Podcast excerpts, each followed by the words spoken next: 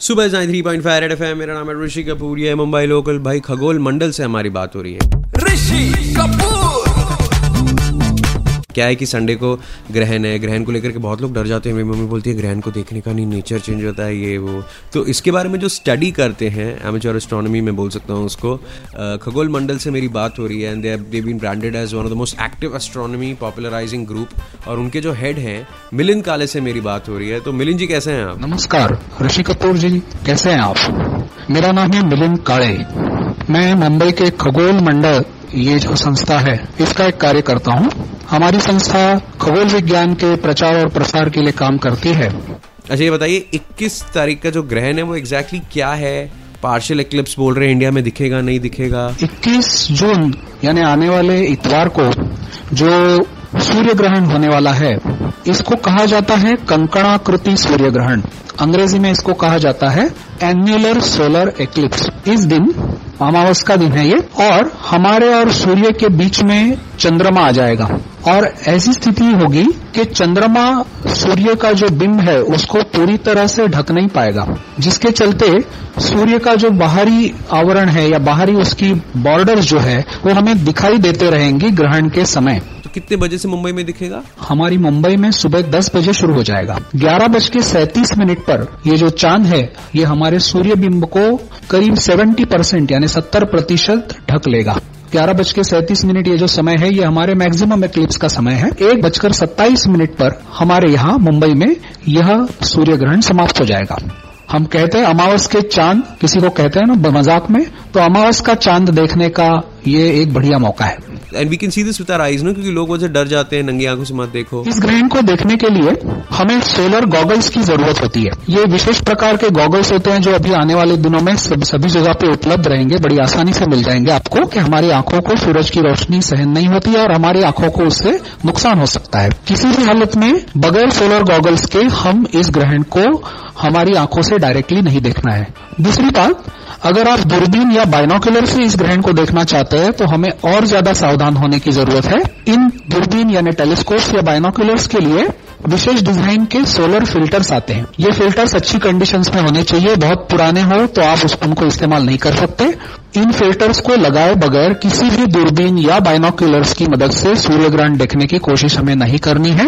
ये हमारे लिए बहुत खतरनाक है। ये बोलते लोग कि खाना नहीं खाना चाहिए उसके दौरान और मंदिर नहीं जाना चाहिए, वो बाल नहीं कटाने चाहिए, पता नहीं क्या क्या बोलते हैं। ऐसी पुरानी मान्यता है कि सूर्य ग्रहण की वजह से वातावरण दूषित हो जाता है, खाना दूषित हो जाता है। लेकिन वैज्ञानिकों ने यह सिद्ध किया है कि ऐसा कुछ भी नहीं होता। केवल सूर्य ग्रहण या चंद्रमा का जो ग्रहण है, उसकी वजह से हमारे वातावरण में या फिर हमारे खाने पीने की चीज़ों में कोई बदलाव नहीं होता। केवल ग्रहण की वजह से कुछ भी नहीं हो सकता। तो अगर ग्रहण के समय आप को भूख लग रही है या आपका खाने का, नाश्ते का समय आ रहा है, विशेष रूप से जो पेशेंट्स हैं या फिर जो प्रेग्नेंट लेडीज़ हैं, उनके अगर खाने का या दवाई लेने का समय है तो मेरे विचार में इसको, इसमें कोई परहेज नहीं करना चाहिए। आपको, जो आपके समय पे खाना पीना है, उसको जारी रखने में कोई आपत्ति नहीं है। जहाँ तक मंदिर जाने वाली बात है या किसी धर्मस्थल जाने वाली बात है, ये श्रद्धा का विषय है। तो ये अपने अपने विवेक के अनुसार आप इसका निर्णय कर सकते हो।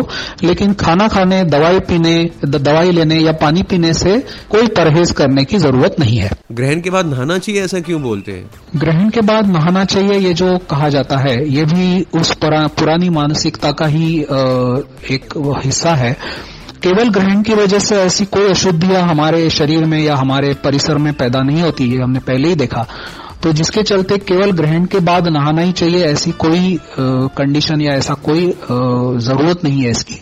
अगर आप चाहते हैं कि फ्रेश होना है आपको वो तो किसी भी समय आप हो सकते हो। उसके लिए ग्रहण को देखने की कोई ज़रूरत नहीं है।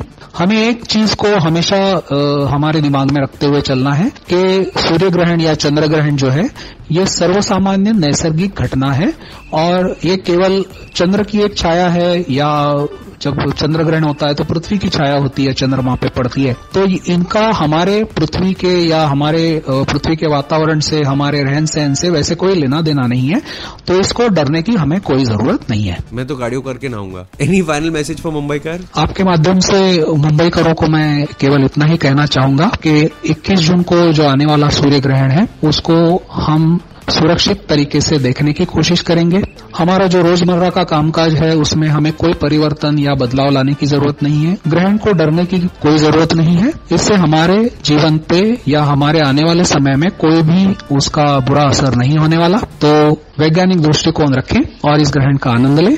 वैज्ञानिक दृष्टिकोन ठेवा आणि येणाऱ्या सूर्यग्रहणाचा आनंद घ्या। नमस्कार। Thank you so much thank you Milind and I am hoping in praying इससे बहुत लोगों के मिथ्स जो है निकले होंगे। एंड uh, हम इस ग्रहण का जो है देखना है जिसको वो देख सकते हैं जो नहीं देखना है उनको भी मतलब मालूम पड़ेगा कि इस ग्रहण की अहमियत क्या होती है। बाय द वे अगर आप एस्ट्रोलॉजी फॉलो करते हैं तो ग्रहण बहुत इंपॉर्टेंट होते हैं। Sometimes you know sit and read about it it's quite interesting read science है ना एस्ट्रोलॉजी मतलब ऐसा थोड़ी है कि अंधविश्वास है। बजाते रहो।